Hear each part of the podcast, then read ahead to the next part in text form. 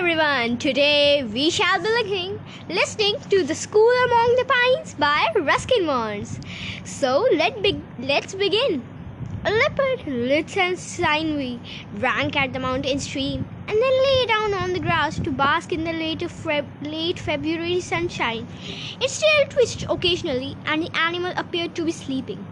At the sound of distant voices, it raised its head to listen, then stood up and leapt lightly over the boulders in the stream, disappearing among the trees on the opposite bank. A minute or two later, three children came walking down the forest path. They were a girl and two boys, and they were singing in their local dialect an old song they had learned from their grandparents. Five more, while, five more miles to go. We climbed through rain and snow, a river to cross, a mountain to pass. Now we have four miles to go. The school and the school sachets looked new. Their clothes had been washed and pressed. Their loud and cheerful singing startled a spotted forktail. The bird left its favorite rock in the stream and flew round to the dark ravine. Well, we have only three more miles to go, said the bigger boy Prakash, who had been this way hundreds of times. But first, we have to cross the stream. He was a sturdy twelve year old with eyes like raspberries and the mouth and a mop of bushy hair that refused to settle down on his head. The girl and her small brother were talk- taking this path for the first time. I'm feeling tired, Bina, said the little boy. Bina smiled at him, and Prakash said, Don't worry, Sonu, you will get used to the walk. There's plenty of time. He glanced at the old watch he had been given by his grandfather. It needed constant winding. We can rest here for five or six minutes. They sat down on a smooth boulder and watched the clear water of the shallow stream tumbling downhill. Bina exclaimed, examined, examined the old watch on Prakash's wrist. The glass was badly scratched, and she could hardly, barely make out the figures on the dial. Are you sure it still gives the right time? she asked. Well, it loses five minutes every day, so I put it ten minutes forward at night. That means by morning it's quite accurate. Even our teacher, Mr. Mani, asks me for the time. If he doesn't ask, I tell him. The clock in our classroom keeps stopping. They removed their shoes and let the cold mountain water run over their feet. Mina was the same age as Prakash. She had pink cheeks, soft brown eyes, and her hair was just beginning to lose its natural curls. Hers was a gentle face, but a determined little chin showed that she could be a strong person. Sonu, her younger brother, was ten. He was a thin boy who had been sickly as a child, but now looked, but was now beginning to fill out. Although he did not look very athletic, he could run like the wind. Bina had been going to school in her own village of Koli on the other side of the mountain, but it had been a primary school, finishing at class 5. Now, in order to study in the sixth, she would have to walk several miles every day to Nauti, where there was a high school going up to the eighth. It had been decided that Sonu would also shift to the new school to give Bina company. Prakash, their neighbor, neighbor in Koli, was already a pupil at the Nauti school. His mischievous nature, which sometimes got him into trouble, has resulted in his having to repeat a year. But this didn't seem to bother him. What's the hurry? he told his indigenous parents. You're not sending me to a foreign land when I finish school, and our cows aren't running away, are they? You would prefer to look at after the cows, wouldn't you? asked Bina as they got up to continue the walk. Oh, school's all right. Wait till you see old Mr. Mani. He always gets our names mixed up, as well as the subjects he's supposed to be teaching. At the last lesson, instead of maths, he gave us a geography lesson. More fun than maths, said Bina. Yes, but there's a new teacher this year. She's very young, they say. Just out of college. I wonder what she will be like. Bina walked faster, and Sonu had some trouble keeping up with them. She was excited about the new school and the prospect of different surroundings. She had seldom been outside her own village with its small school and a single ration, ration shop. The day's routine never varied, helping her mother in the fields or the household tasks like fetching water from the spring or cutting grass and fodder for the cattle. Her father, who was a soldier, was away for nine months in the year, and Sonu was still too small for the heavier tasks. As they neared Nauti village, they were joined by other children coming from different directions. Even where there were no major roads, the mountains were full of little lanes and shortcuts, like a game of snakes and ladders. The narrow paths zigzagged around the hills and villages, cutting through fields and crossing narrow ravines until they came together to form a fairly busy road along which mules, cattle, and goats joined the throng. Nauti was a fairly large village, and from here a broader but dusty road started for Tehri. There was a small bus, several trucks, and for part of the way, a road roller. The road hadn't been complete because the heavy diesel roller couldn't take the steep climb to Nauti. It stood on the roadside halfway up the road for from Tehri. Prakash knew almost everyone in the area and exchanged greetings and gossips with other children as well as with the muleteers, bus drivers, milkmen, and laborers working on the road. He loved telling everyone the time, even if they weren't interested. It's nine o'clock, he would announce, glancing at his wrist. Isn't your bus leaving today? Off with you, the bus driver would respond. I'll leave when I'm ready. As the children approached Nauti, the small flat school buildings came into view of the outskirts of the village. Fringed with a line of long leaved pines, a small crowd had assembled on the playing field. Something unusual seemed to have happened. Prakash ran forward to see what it was all about. Bina and Sonu stood aside, weakening in patch of sunlight near the boundary wall. Prakash soon came running back to them. He was bubbling over with excitement. It's Mr. Mani! He gasped. He's disappeared. People are saying a leopard must have carried him off. Mr. Mani wasn't really old. He was about 55 and was expected to retire soon. But for the children, adults over 40 seemed ancient. And Mr. Mani had always been a bit absent minded, even as a young man. He had gone out for his early morning walk, saying he'd be back by 8 o'clock in time to have his breakfast and be ready for class. He wasn't married, but his sister and her husband stayed with him. When it was past nine o'clock, his sister pres- assumed he had stopped at a neighbor's house for breakfast. He loved tucking into other people's breakfast, and that he had gone out on to school from there. But when the school bell rang at 10 o'clock and everyone but Mr. Mani was present, questions were asked and guesses were made. No one had seen him return from his walk, and inquiries were made in the village showed that he had not stopped at anyone's house. For Mr. Mani to disappear was puzzling. For him to disappear without his breakfast was extraordinary. Then a milkman returning from the next village said he had seen a leopard sitting on a rock on the outskirts of the pine forest. There had been talk of a cattle killer in the valley of leopards and of the animals being displaced by the construction of a dam. But as yet, no one had heard of a leopard attacking man. Could Mr. Mani have been its false victim? Someone found a strip of red cloth entangled in a blackberry bush and went running through the village, showing it to everyone. Mr. Mani had been re- known to wear red pajamas. So had he been seized and eaten? But where were his remains? Where were his remains? And why he had been in pajamas? Meanwhile, Bina and Sonu and the rest of the children had followed their teachers into the school playground. Feeling a little lost, Bina looked around for Prakash. She found herself facing a dark, slender young woman wearing spectacles who must have been, her, been in her early 20s, just a little too old to be another student. She had a kind, expressive face and she seemed a little concerned by all that had been happening. Bina noticed that she had lovely hands. It was obvious that the new teacher hadn't milked cows or worked in the fields. You must be new here, said the brother said the teacher, smiling at Bina. Is this your little brother? Yes, we have come from Koli village. We were at school there. It's a long walk from Koli. You didn't see any leopards, did you? Well, I'm new too. Are you in sixth class? Sonu is in the third and I'm in the sixth. Then I'm your new teacher. My name is Tanya Ramola. Come along, let's see if we can settle down in a classroom. Mr. Mani turned up at 12 o'clock, wondering what all this was, was about. No, he snapped. He had not been attacked by a leopard, and yes, he had lost his pajamas. And would someone kindly return them to him? How did you lose your pajamas, sir? asked Prakash. They were blown off the washing line. Snapped, snapped Mr. Mani. After much questioning, Mr. Mani admitted that he had gone farther than he had intended farther further than he had intended and that he had lost his way coming back. He had been a bit upset because the new teacher, a slip of a girl, had been given charge of sixth while he was still in the fifth along with that troublesome boy Prakash, who kept on reminding him of the time. The headmaster had explained that as Mr. Mani was due to retire at the end of the year, the school did not wish to burden him with a senior class. But Mr. Mani looked upon the whole thing as a plot to get rid of him. He glowered at Mr. Mola whenever he passed her, and when she smiled uh, back at him, he looked the other way. Mr. Mani had been getting even more absent minded of late, putting on his shoes without his socks, wearing his homespun waistcoat inside out, mixing up people's names, and of course, eating other, pump, other people's lunches and dinners.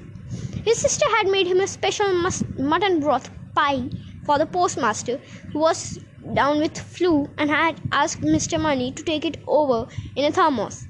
When the postmaster opened the thermos, he found only a few drops of broth at the bottom. Mr. Mani had drunk the rest somewhere along the way. When sometimes Mr. Mani spoke of his coming retirement, it was to describe his plans for the small field he owned just behind the house. Right now, it was full of potatoes, which did not require much looking after. But he had plans for growing dahlias, roses, French beans, and other fruits and flowers. The next time he visited Tehri, he promised himself he would buy some dahlia bulbs and rose cuttings. The monsoon season would be a good time to put them down, and meanwhile, his potatoes were still flourishing. Bina enjoyed her first day at the new school. She felt with ease, at ease with Miss Ramola, and as did most of the boys and girls in her class. Tanya Ramola had been to distant towns such as Delhi and Lucknow, places they had only read about. And it was said that she had a brother who was a pilot and a few and flew planes all over the world. Perhaps he'd fly over Nauti someday. Most of the children had, of course, seen planes flying overhead, but none of them had seen a ship, and only a few had been in a train. Tehri Mountains was far from the railway and hundreds of miles from the sea. But they all knew about the big dam that was build, being built at Tehri, just 40 miles away. Bina, Sonu, and Prakash had company for part of the way home, but gradually the other children went off in different directions. Once they had crossed the stream, they were off their, on their own again. It was a steep climb all the way back to their village. Prakash had a supply of peanuts which he shared with Bina and Sonu, and at a small spring they quenched their thirst. When they were less than a mile from home, they met a postman who had finished his round of the villages in the area and was now returning to Nauti. Don't waste time along the way, he told them. Try to get him home before dark. What's the hurry? asked Prakash, glancing at his watch. It's only five o'clock. There's a leopard around. I saw him in this morning, not far from the stream. No one is sure how it got here, so don't take any chances. Get home soon. So there really is a leopard, so, said Sonu. They took his advice and walked faster, and Sonu forgot to complain about his aching feet. They were home well before sunset. There was a smell of cooking in the air, and they were hungry. Cabbage and roti, said Prakash gloomingly. But I could eat anything today. He stopped outside his small slate roofed house, and Bina and Sonu waved him goodbye. Then carried on across a couple of plowed fields until they reached their small house.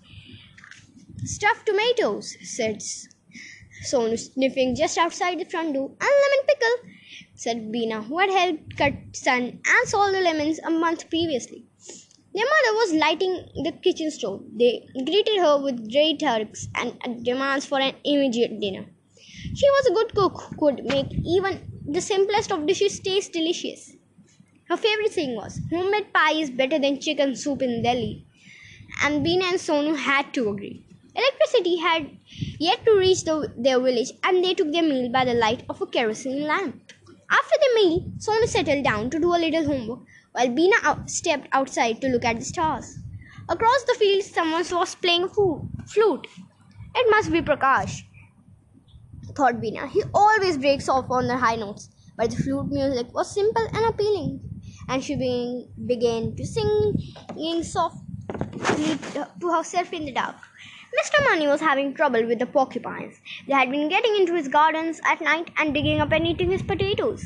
From his bedroom window, left open, now that in the mild April weather had arrived, he could listen to them enjoying the vegetables he had worked hard to grow. Scrunch, scrunch, cut, cut.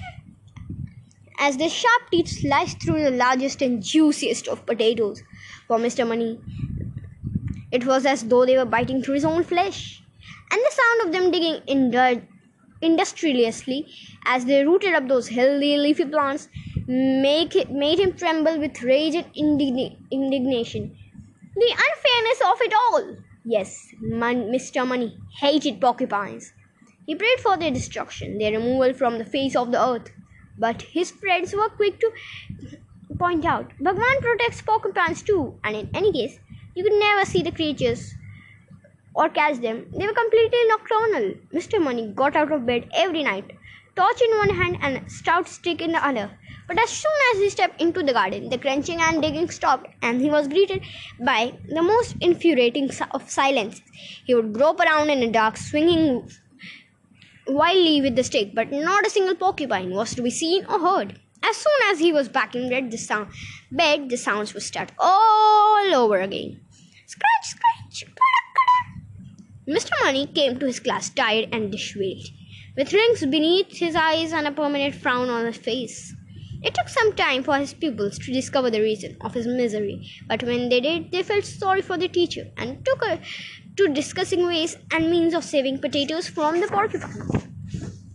It was Prakash who came up with the idea of a moat or water ditch. Porcupines don't like water, he said knowledgeably. How do you know? Asked one of his friends. Throw water on one and see how it runs.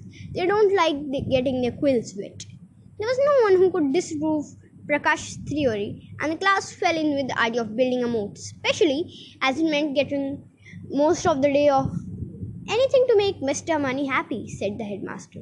And the rest of the school watched with envy as the pupils of class 5, armed with spades and shovels, collected from all parts of the village, took up their positions around Mr. Mani's potato field and began digging a ditch. By evening, the moat was ready, but it was still dry, and the porcupines got in again that night and had a great feast. At this rate, said Mr. Mani gloomily, there won't be any potatoes to save. But next day, Prakash and the other boys and girls managed to divert the water from a stream that flowed past the river. They had the satisfaction of watching it flow gently into the ditch. Everyone went home in a good mood. By nightfall, the ditch had overflowed, the potato field was flooded, and Mr. Mani found himself trapped inside his home. But Prakash and his friends had won the day. Today, we shall continue The School Among the Pines by Ruskin Bond. But Prakash and his friends had won the day. The porcupine stayed away that night. A month had passed, and while violets, daisies, and buttercups now sprinkled the hill slopes, and on her way to school, Bina gathered enough to make a little posy. The bunch of flowers fitted easily into her, an old inkwell. Miss Ramola was delighted to find this little display in the middle of her desk. Who put these here? she asked in surprise. Bina kept quiet, and the rest of the class smiled secretly. After that, they took turns bringing flowers for the classroom. On her long walks to school and home again, Dina became aware that April was the month of new leaves. The oak leaves were bright green above and silver beneath. And when they rippled in the breeze, they were like clouds of silvery green. The path was sw- strewn with old leaves, dry and cracky. So loved kicking them around. Clouds of white butterflies floated across the stream. Son was chasing a butterfly when he stumbled over something dark and repulsive. He went sprawling on the grass. When he got to his feet, he looked down at the remains of a small animal. Bina Prakash, come quickly! He, he shouted. It was a part of sheep, killed some days earlier by a much larger animal. Only a leopard could have done this, said Prakash. Let's get away then, said Sonu. It might still be around. No, there's nothing to, left to eat. The leopard will be hunting elsewhere by now. Perhaps it's moved on to the next valley. Still, I'm frightened, said Sonu. There may be some more leopards. Bina took him by the hand. Hand. Leopards don't attack humans, she said. They will if they get a taste for the people, insisted Prakash. Well, this one hasn't attacked any people as yet, said Bina, although she couldn't be sure. Hadn't there been rumors about a lep- of leopard attacking some workers near the dam? But she did not want Sonu to feel afraid, so she did not mention the story. All she said was, "It has probably come here because all the activity because of all the activity near the dam." All the same, they hurried home, and for a few days, whenever they reached the stream, they crossed over very quickly, unwillingly to linger too long at that lovely spot. A few days later, a school party was on its way to Tehri to see the new dam that was being built. Miss Ramola had arranged to take her class, and Mr. Mani, not wishing to be left out, insisted on taking his class as well. That meant there were to be about 50 boys and girls taking part in the outing. The little bus could only take 30. A friendly truck driver agreed to take some children if they were prepared to sit on the sacks of potatoes and Prakash persuaded the owner of the diesel roller to turn it on and head back to Tehri. With him, a couple of friends upon the driving seat. Prakash's small group set off at sunrise, as they had to walk some distance in order to reach the stand- stranded roll- roller. The bus left at 9 a.m. with Miss Ramola and her class, and Mr. Mani and some of his pupils. The truck was to follow later. It was Bina's first visit to a large town and her first bus ride. The sharp curves along the winding downhill road made several children feel sick. The bus driver seemed to be in a tearing hurry. He took them along a rolling, rick-rolling speed which made Pina feel quite giddy. She rested her head in her arms and refused to look out of the window. Hairpin bends and cliff edges, pine forests and snow-capped peaks all swept past her. But she felt too ill to want to look at anything. It was just as well. Those sudden drops, hundreds of feet into the valley below, were quite frightening. Bina had begun to wish that she hadn't come, or that she had joined Prakash on the road roller instead. Miss Ramola and Mr. Mani didn't seem to know the notice the lurching and groaning of the old bus. They had made this journey many times. They had they were busy arguing about the advantages and disadvantages of the large dams, an argument that was to continue on and off for much of the day, sometimes in Hindi, sometimes in English, sometimes in the local dialect. Meanwhile, Prakash and his friends had reached the roller. The driver hadn't turned up, but they managed to reverse it and get it going in the direction of Tehri. They were soon overtaken both by the bus and the truck, but kept moving along at a steady jog. Prakash stopped Bina at spotted Bina at the window of the bus and waved cheerfully. She responded feebly. Bina felt better when the road leveled out near Tehri. As they crossed an old bridge over the wide river, they were startled by a loud bang which made the bus shudder. A cloud of dust rose from the town. They are blasting the mountain, said Mr. Mola. End of a mountain, said Miss Mani, Mr. Mani mournfully. While they were drinking cups of tea at the bus stop, waiting for the potato truck and the road roller, Miss Ramola and Mr. Mani continued their argument about the dam. Miss Ramola maintained that it would bring electric power and water for irrigation to large areas of the country, country including the surrounding area. Mr. Mani declared that it was in menace, as it would sit- was situated in an earthquake zone. There would be terrible disaster if the dam burst. Bina found it all very confusing. And what about the animals of that area? She wondered. What would happen to them? The argument was becoming quite heated when the potato truck arrived. There was no sign of the road roller, so it was decided that Mr. Mani should wait for Prakash and his friends while Miss Ramola's group went ahead. Some eight or nine miles before Tehri, the road roller had broken down, and Prakash and his friends were forced to walk. They had not gone far, however, when a mule train came along. Five or six mules had been delivering sacks of grain to Nauti. A boy rode on the first mule, but the others had no loads. Can you give us a ride to Tehri? called Prakash. Make yourselves comfortable, said the boy. There were no saddles, only gunny sacks strapped to, onto the mule with rope. They had a rough but jolly ride down the Tehri bus stop. None of them had ever ridden mules, but they had saved at least an hour on the road. Looking around the bus stop for the rest of the party, they could find no one from the school, and Mr. Mani, who should have been waiting for them, had vanished. Tanya Ramola and her group had taken the steep road to the hill above the hill. Half an hour's climbing brought them to a little plateau which overlooked the town, the river, and the dam site. The earthworks for the dam were just coming up, but a wide tunnel had bored through the mountain to divert the river into another channel. Down below, the old town was still spread out across the valley. To, and from a distant it, distance, it quite looked charming and picturesque. Will the whole dam be swallowed by the waters of the dam? asked Rubina. Yes, all of it, said Mr. Ramola. The clock tower and the old palace, the long bazaar and the temples, the schools and the jail, and hundreds of houses for many miles up the valley. All these people will have to go, thousands of them. Of course, they will be resettled everywhere, elsewhere. But the town's been here for hundreds of years, as said Bina. They were quite happy without the dam, weren't they? I suppose they were. But the dam isn't just for them. It was for millions who live further downstream, across the plains. And it doesn't matter what happens to this place. Local people will be given home some new homes somewhere else. Miss Ramola found herself on the defensive and decided to change the subject. Everyone must be hungry. It's time we had our lunch. Bina kept quiet. She didn't think the local people would want to go away, and it was a good thing. She knows that she was on. She knew, amused. She mused that there was only a small stream and not a big river running past her village. To be uprooted like this, a town and hundreds of villages, and put down somewhere on the hard, dusty plains seemed to her unbearable. Well, I'm glad I don't live in Tehri, she said. She did not know it, but all the animals and most of the birds had already left the area. The leopard had been among them. They walked down through the colorful, crowded bazaar, where fruit sellers did business, besides silversmiths and pavement vendors sold everything from umbrellas to glass bangles. Sparrows attacked sacks of grains. Monkeys made off with bananas, and stray crows and dogs rummaged in refuse bins.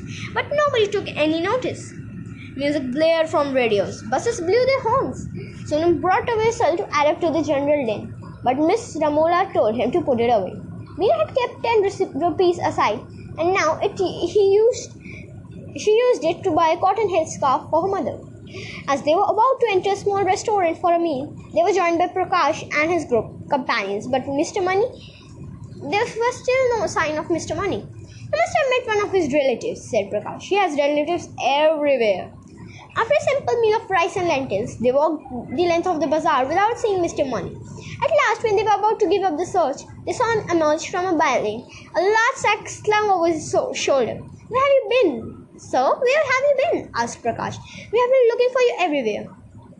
On Mr. Mani's face was a look of triumph.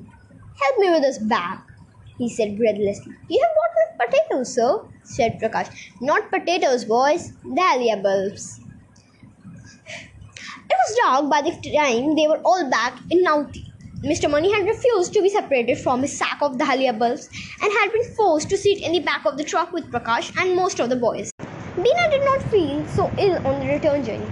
Going uphill was definitely better than going downhill, but by the time the bus reached Nauti, it was too late for most of the children to walk back to their more distant villages. The boys were put up in different homes, while the girls were given beds in the school veranda. The night was warm and still large moths fluttered around the single bulb that lit in the veranda. Counting moths, Sonu soon fell asleep, but Bina stayed awake from some light. Stayed awake for some time, listening to the sound of the night. A nightjar went tonk tonk in the bushes, and somewhere in the forest an owl hooted softly. The sharp call of a barking deer traveled up the valley. From the direction of the stream, jackals kept howling. It seemed that there were more than of them than ever before. Bina was not the only one to hear the barkings. The leopard stretched full of length, stretched full length on a rocky ledge, heard it too. The leopard raised its head and then got up slowly. The deer was its natural prey, but there weren't many left, and that was why the leopard robbed off its forest by the dam, had taken to attacking dogs and cattle near the villages.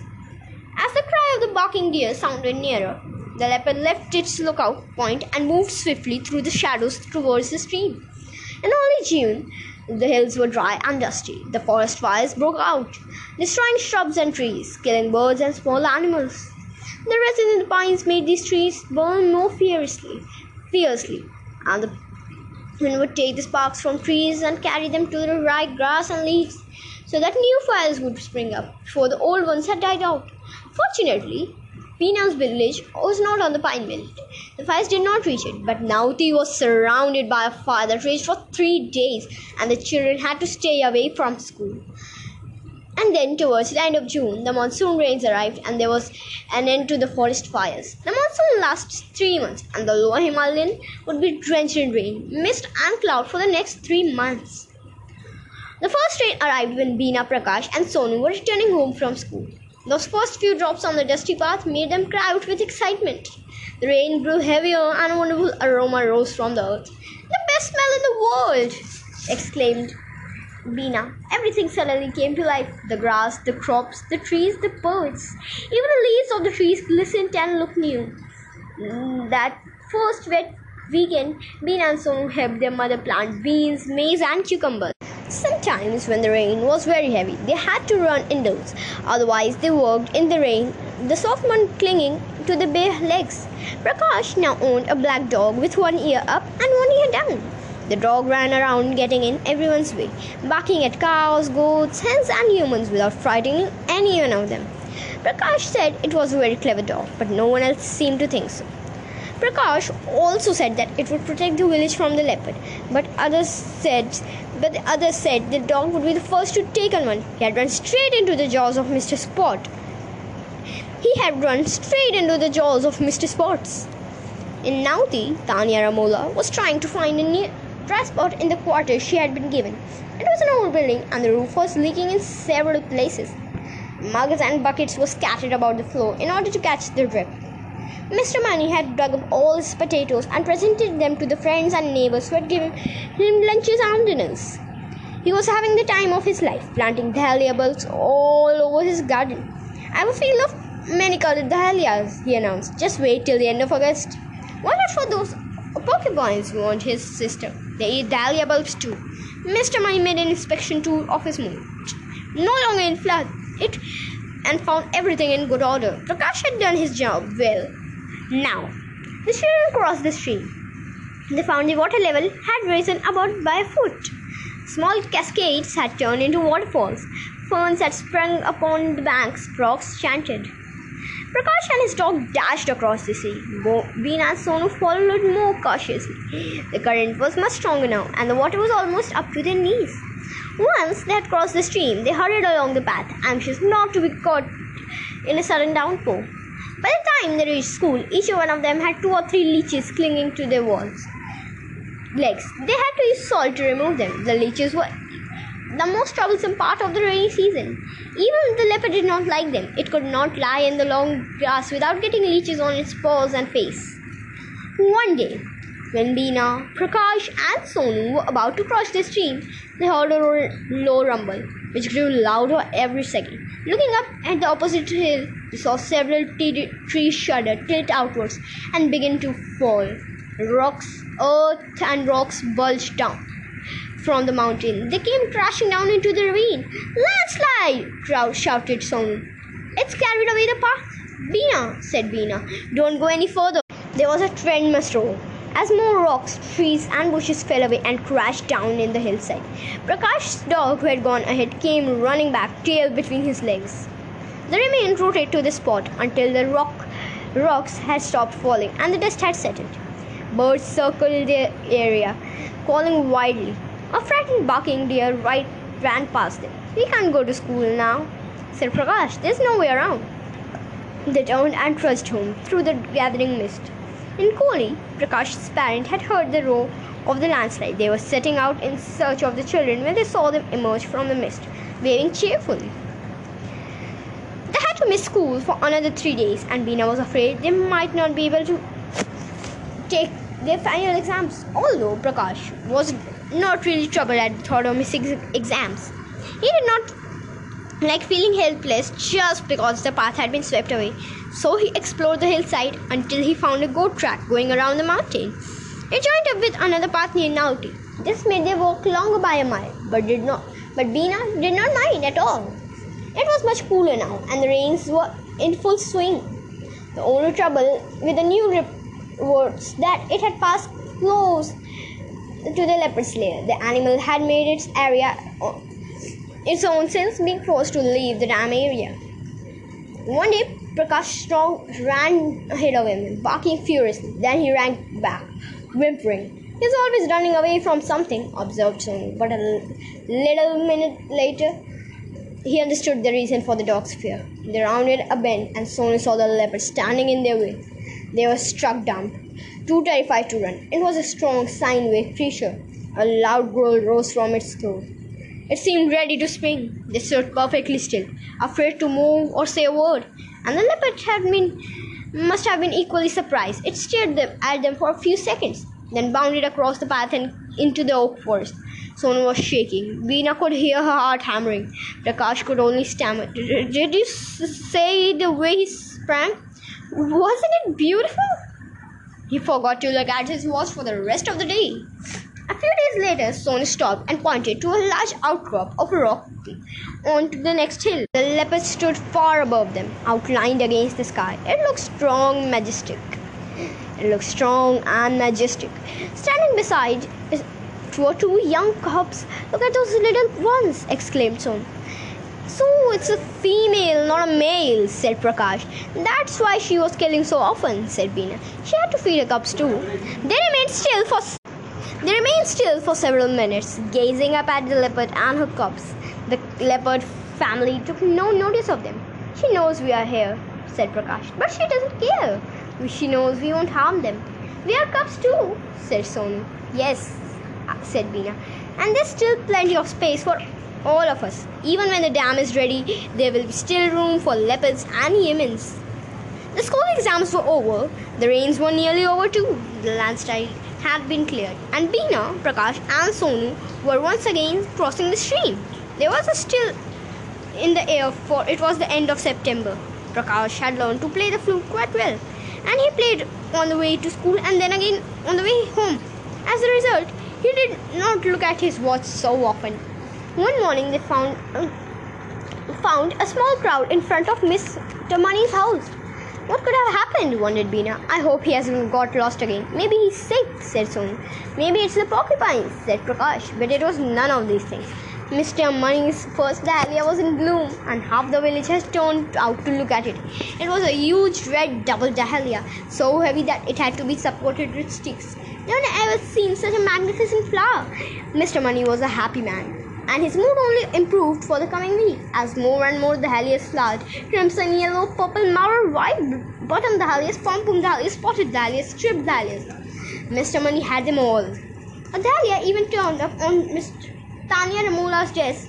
He got on quite well with her now, and another brightened up the headmaster's study. A week later, on the way home, it was almost the last day of the school term. Bina, Prakash, and Sonu talked about what they might do when they grow up. I think I might become a teacher. I teach. I will teach children about animals and birds and trees and flowers better than maths," said Prakash. I'll be pilot, said Sonu. I want to fly a plane like Mr. Mola's brother. And what about you, Prakash? asked Bina. Prakash just smiled and said, Maybe I will become a flute player. Flute player. And he put the flute to his lips and played a sweet melody. Well, the world needs flute players too, said Bina. As they fell into step beside him, the leopard had been stalking a barking deer. She paused when she heard the flute and the voices of the children. Her own young ones were growing quickly, but the girl and the two boys did not look much older. They had started singing their favorite song again. Five more miles to go, we climb through rain and snow, a river to cross, a mountain to pass. Now we have got four miles to go. The leopard waited until they had passed before returning to the trail of the barking deer. Thank you.